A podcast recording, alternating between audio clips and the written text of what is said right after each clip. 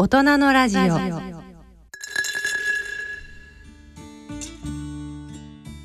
人の科学のコーナーです。解説は日経サイエンス編集長の出村正明さん。進行は篠崎直子さんです。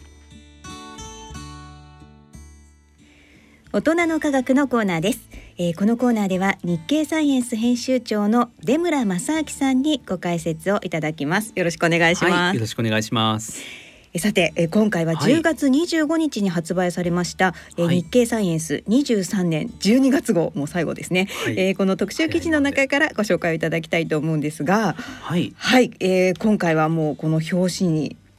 えーノーベル賞賞法という文字がね。ね目に留まってますけれども、えええ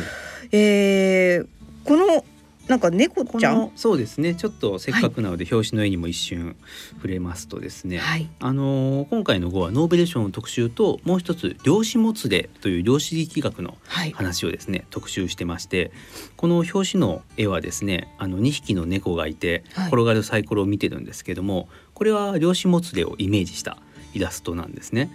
まあ、あのざっくり説明するとこう量子もつれって2つのサイコロがその量子もつれという状態にある時にこの手前の猫がサイコロの目をこれ観測してるんですね。はいそうするとその瞬間に遠くの猫の手元にあるサイコロの目も決まってしまうという、まあ、これが量子もつれなんですけれどもこのまあ人間の直感にある種反するような量子力学のこの研究量子もつれの研究についてその源流から最先端まで、えー解説するというそういう特集を今回やってまして、はい。まあ、それをモチーフにしたイラストということになります。う。ーん。なんかもうこの表紙からしてもう量子もつれの方のこの特集も非常に気になるんですけれども、まあ今回はせっかくなのでちょっとノーベル賞の方を、そうですね、はもう本当に旬の話ということで、はい。ノーベル賞のお話にフォーカスしましょうか。はい、お願いします。で今回は、えー、ノーベル賞の生理医学賞はどなたがはい。受賞されたんでしょうか？今回はですね、あのメッセンジャー RNA ワクチンの実現に、まあ、貢献した2人の研究者ということで、えーペンシルベニア大の、えーカタリン・カリコさんと、えー同じくペンシルベニア大の、えードリュー・ワイスマンさんですね。はい。このお二人が、えー受賞されたということで、はい。はい、はい。で、えー、ちなみに物理学賞が？物理学賞は、えーまあ、これは電子の動きを見るすごくこう短い間あい短い間だけ光るアトピオレーザーというですね、うんあの光の生成に関する研究で、えーアメリカのですねピエール・アゴスティーニさん。で、えードイツの、えーフェレンツ・クラウスさん。そしてスウェーデンのアンヌ・ルイリエさんはい。が、えー受賞されました。でで化学賞はい。が、えー量子ビットの発見と合成はい。という、えーテーマでアメリカであの全員アメリカなんですけれども、はいえームンジ・バウェンディ先生、えールイス・ブルース先生アレクセイ・エキモフ先生のこのお三方が受賞されたと。はい。はい、はい。でまあ特にその中でもこのノーベル賞の生理医学賞の方ええええを中心に伺いたいんですけれども、はい、あの出村さんご自身はええこれが受賞されるというふうに予想されてたんでしょうか？これはでももうずっと受賞いつかするだろうっていうふうに思ってたテーマですね。メッセンジャー RNA ワクチン、まああの私たちもコロナのですね、はい。あのワクチンということで接種をしましたけれども、はい。やっぱりそのすごく新しい技術を使ったこのワクチンによってこの COVID 新型コロナというですね、はい。この未曾有の感染症に対してあのきちんと対処をすることができたということですごく科学的な意義が大きいということでメッセンジャー RNA ワクチン取るよねっていうことはまあみんなですねこの、まあ、感染症を取材していた人たち、まあ、まああと生物学の研究をそうですね取材している人たちならみんなこう思ってたと思うんですね。ただまあいつ取るだろうっていうことは分からなくて、はいそれがまあ蓋を開けたら今回でした今年でしたということですね。なるほど。まあ受賞すべきでしたという感じですね。ええもう本当にはいその印象ですね。本当に私たちも助けていただきましたもんねこの研究には。そうですね。はい。うんでまあ受賞されましたお二人はい。受賞されているんですが、まずこのカタリン・カリコさんっていうのは、かなりこう波乱万丈な人生を。そうなんですね。はい。あのカタリン・カリコさんもともとハンガリーのご出身で、はい。あの1955年の、えーハンガリーですからつまり共産主義の国家だった時代ですねハンガリーが。の、えー生まれでお父さんが、えー精肉業者お肉のお肉屋さんですね。でお母さんが、えー事務員の仕事をされてたというそういう家庭で育った方なんですけれども、あのー生化学のですね博士号を82年に取られてでそそこから研究者の道をこう歩んでいくんですがこの80年代というのがですね、あのーハンガリーがすごくこう経済的に不安定だった、まあ、不況だった時代なんですね。でそうした中でその当時所属していたそのハンガリー科学アカデミーのですねあの研究所をですね85年にはい。解雇されてしまってえ辞めさせられてしまって、はい。でそれで研究する場所はどこかないかということで探してようやく見つけたのがアメリカのポストだったんですね。でじゃあアメリカに移住しようって言うんですけれどもアメリカに移住する時に当然まあだから入り用だから生活費を一緒に持っていきますよね、はい。まあ、誰だってそうですよそうね。ですね。向こうで生活できなかったら困っちゃいますもんね。ただその持ち出せるお金の上限に当時あのすごく規制がかかっていてですね。日本円にして確か2万円程度でしたかね。ぐらいまでしか持ち出せないというので、はい。それでは生活が成り立たないというので当時あのすでに娘さんがおられたんですけど娘さんのそのテディベアはい。の中にお金をスッとこう入れてそのテディベアはもう単なるぬいぐるみとしてはい。一緒にこうアメリカへ渡ってそのテディベアにこうお金を忍ばせてお金を運んだっていうそこまでしてはい。アメリカになんとか苦労して渡米されて、うん。であのそこでも研究を続けられたと。でただですね、はい。あのアメリカに行ってもなかなか本当に苦労が多くてこの今でこそメッセンジャー RNA ワクチンって本当にこのコロナの話とかを受けてみんなこう知ってるテーマですけどその RNA の研究 RNA を医療に使おうっていう研究このカタリン・カリコさんがずっと続けてこられたその90年代はい。を通じてあの全くみんな見向きもしなかったんですね。そうするとなかなか研究費が獲得できないというのでね。ずっとこう苦労されながらでもそれでもずっとその研究テーマを変えずにですねずっとあの研究をしてこられたと。うん。はい、まあ何かこう可能性があるというのを感じていたからこそそこまで長い間続けられたわけですよね。で、えー一方のドリュー・ワイスマンはい、博士こんこちらの方はどんな方なんでしょうか？ワイスマン先生はですね、はいその免疫学者でえっ、ともともとですね、うんそのそれも基礎免疫学にも関心があるし、はい。でも同時にそのなんて言うんでしょうかあの特にエイズのですね、うんあの研究ということでそこにあのエイズにすごく関心を持たれていてでその免疫の仕組みをこう解明していきながらこうゆくゆくはエイズのワクチンを作りたいっていうことをずっと考えておられたのがワイスマン先生なんですよ。はい。でこの二人がはい出会うことによって研究がさらに進むわけですよね。出会いっていうのは出会われたのはそのペンシルベニア大のですねキャンパスの中なんですけども、うんキャンパス内のあのコピー機の 前で。コピー機？あコピー機？はい。前で。これ当時ですからはい。その論文インターネットがまだその使えない時代ですから、うん論文をコピーするわけですよね。はい。あのそしたら論文コピーするコピー機にこうまあ一緒になんて言うんでしょうかコピー機の取り合いになるわけですよ。なるほど。早く使いたいしっていう。はい。っていうのでこのコピー機の部屋でまあ出会ってで何を何を研究されてるんですかということで、ところからその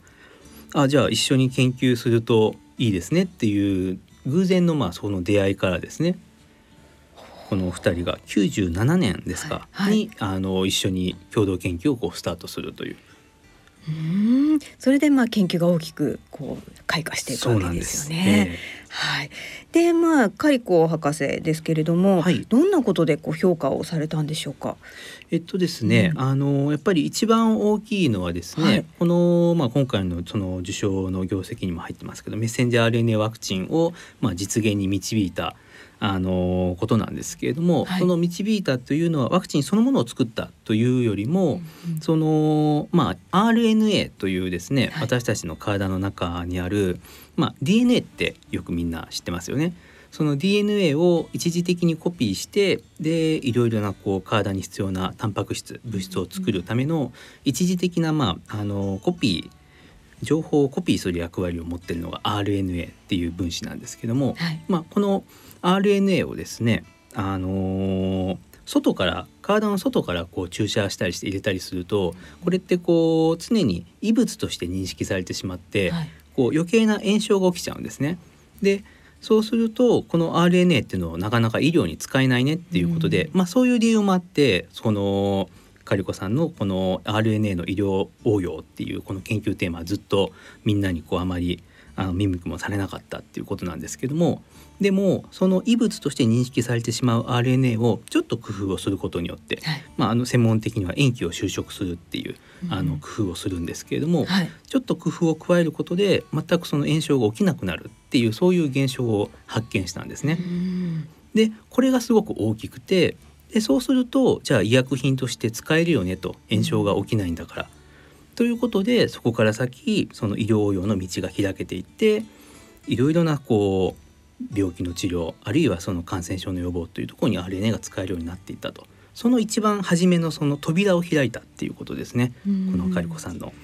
なのでだからワクチン開発っていうことよりも、はい。まあ基礎研究の部分が評価されたっていうことですよね。ええええそれはなんか私すごく大きいなというふうに思いました。うんなんかこう発見に目あ開発に目がいってしまいがちですけど基礎研究そうなんですよね。そこが。はい。でまあ医療にも応用されるようになったということなんですが、でそれがまあでも私たちまあコロナのワクチンではいはい。身近に感じましたけれども、その前にもさまざまな分野で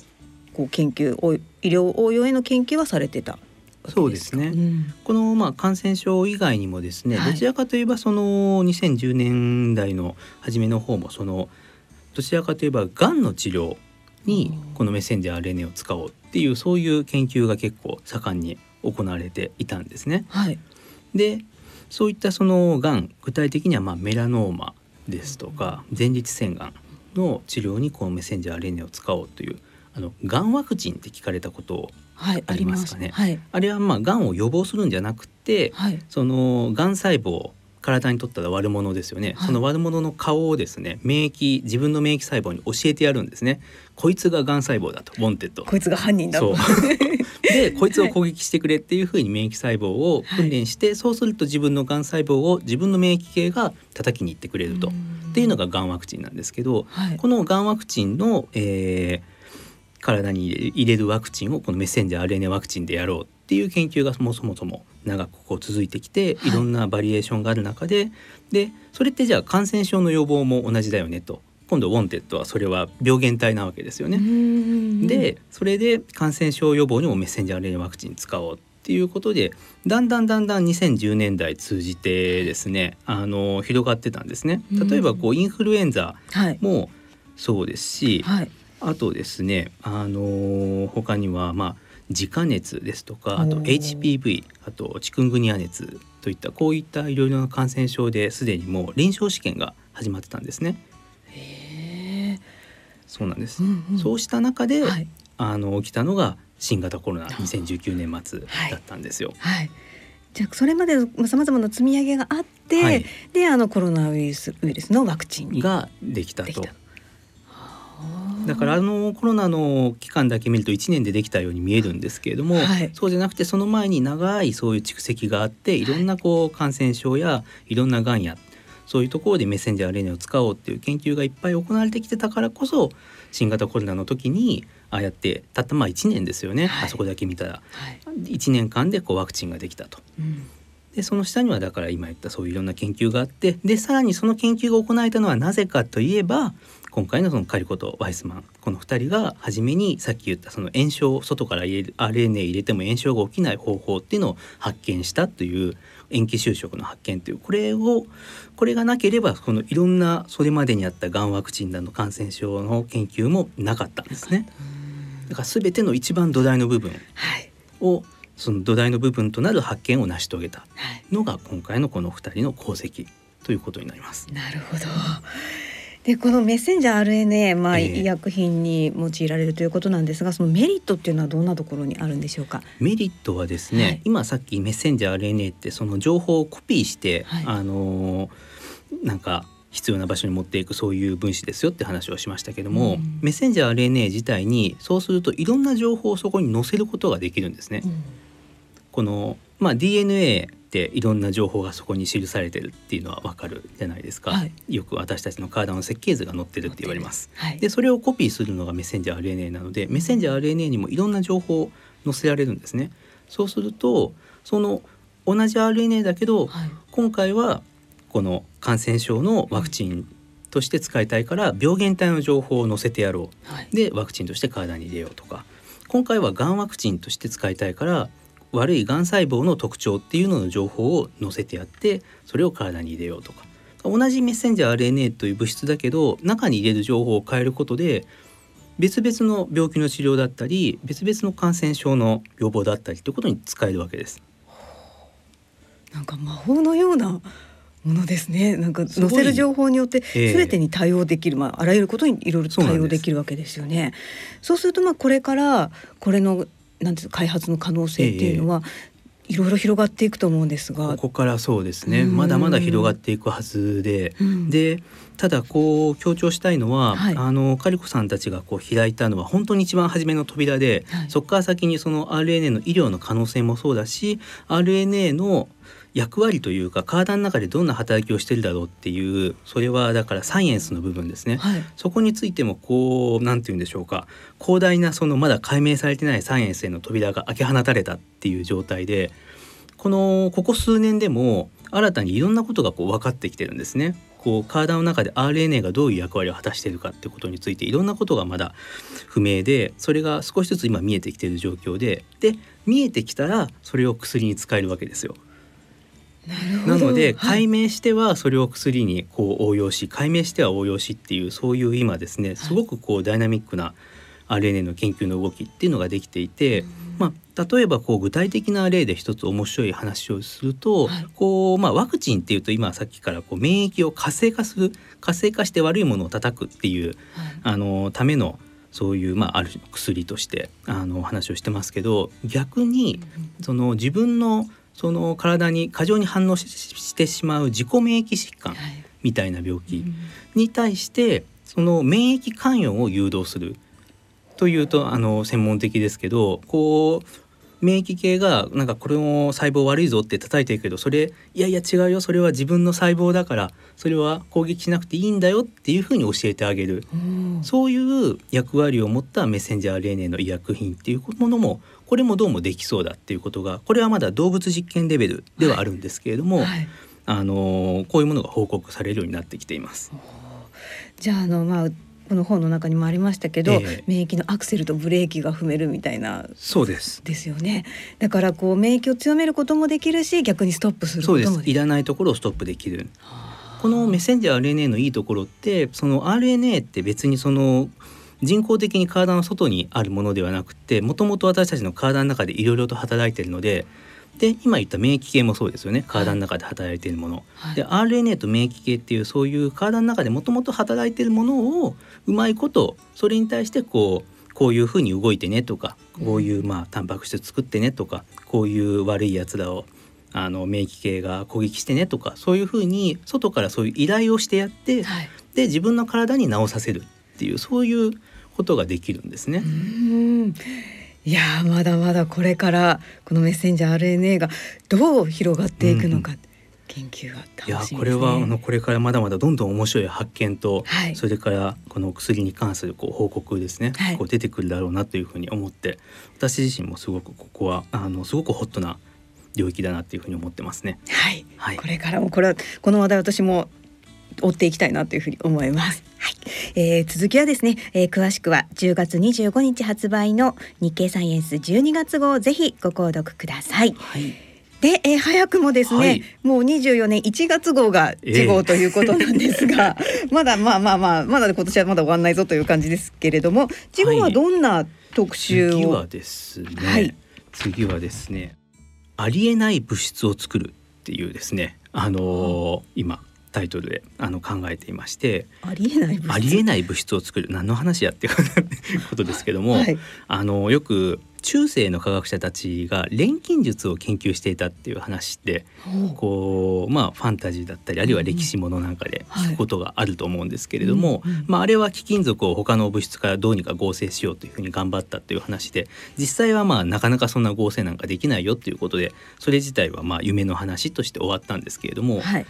21世紀の今ですね、はい、こう現代の錬金術とも呼ぶべきその金属の合金合金ですね。いろんな種類の金属を混ぜた合金を作るっていうそういう新しい方法がこう生まれていてですね、はい、でそうすると希少価値のある金属そのものは作れないんだけど、はい、その金属が持ってる例えば半導体としての性能とか触媒としての性能とかその金属が持ってる性質を真似ることができるっていうそういうですね技術がこう今、あの生まれてきてすごく研究が盛んに行われているんですね。はい、でこのあの化学の最前線について、えー、特集をしようというのがこう事後の内容になります。はい。はい、いや事後もちょっと興味深いですね。かなり、えー、はい。ちょっと高校時代で習った化学なんか科学の知識があそっかあの科学のこうたくさん暗記した背後にはこういう話があったのかっていうようなことがちょっとこう。なんて言うんでしょうすごくですね多分あのなんというのかなすごく新鮮な感じでですねあのいろんな人に受け止めてもらえるんじゃないかなと思うのでちょっとぜひ読んでもらいたいなと思いますね。はい、私もあの科学は苦手だったので ぜひなんかこれであそうだったのかっていう発見につながればいいなっていうふうに楽しみにしたいと思います。はい、はい、えー、次号2024年1月号は11月25日の発売となります。はい、はい、えー、出村さん今回もありがとうございました。はい、ありがとうございました。番組では今回紹介した23年12月号を抽選でプレゼントさせていただきます詳細は番組ホームページのプレゼント欄からご応募ください。え番組への感想もお書き添えください。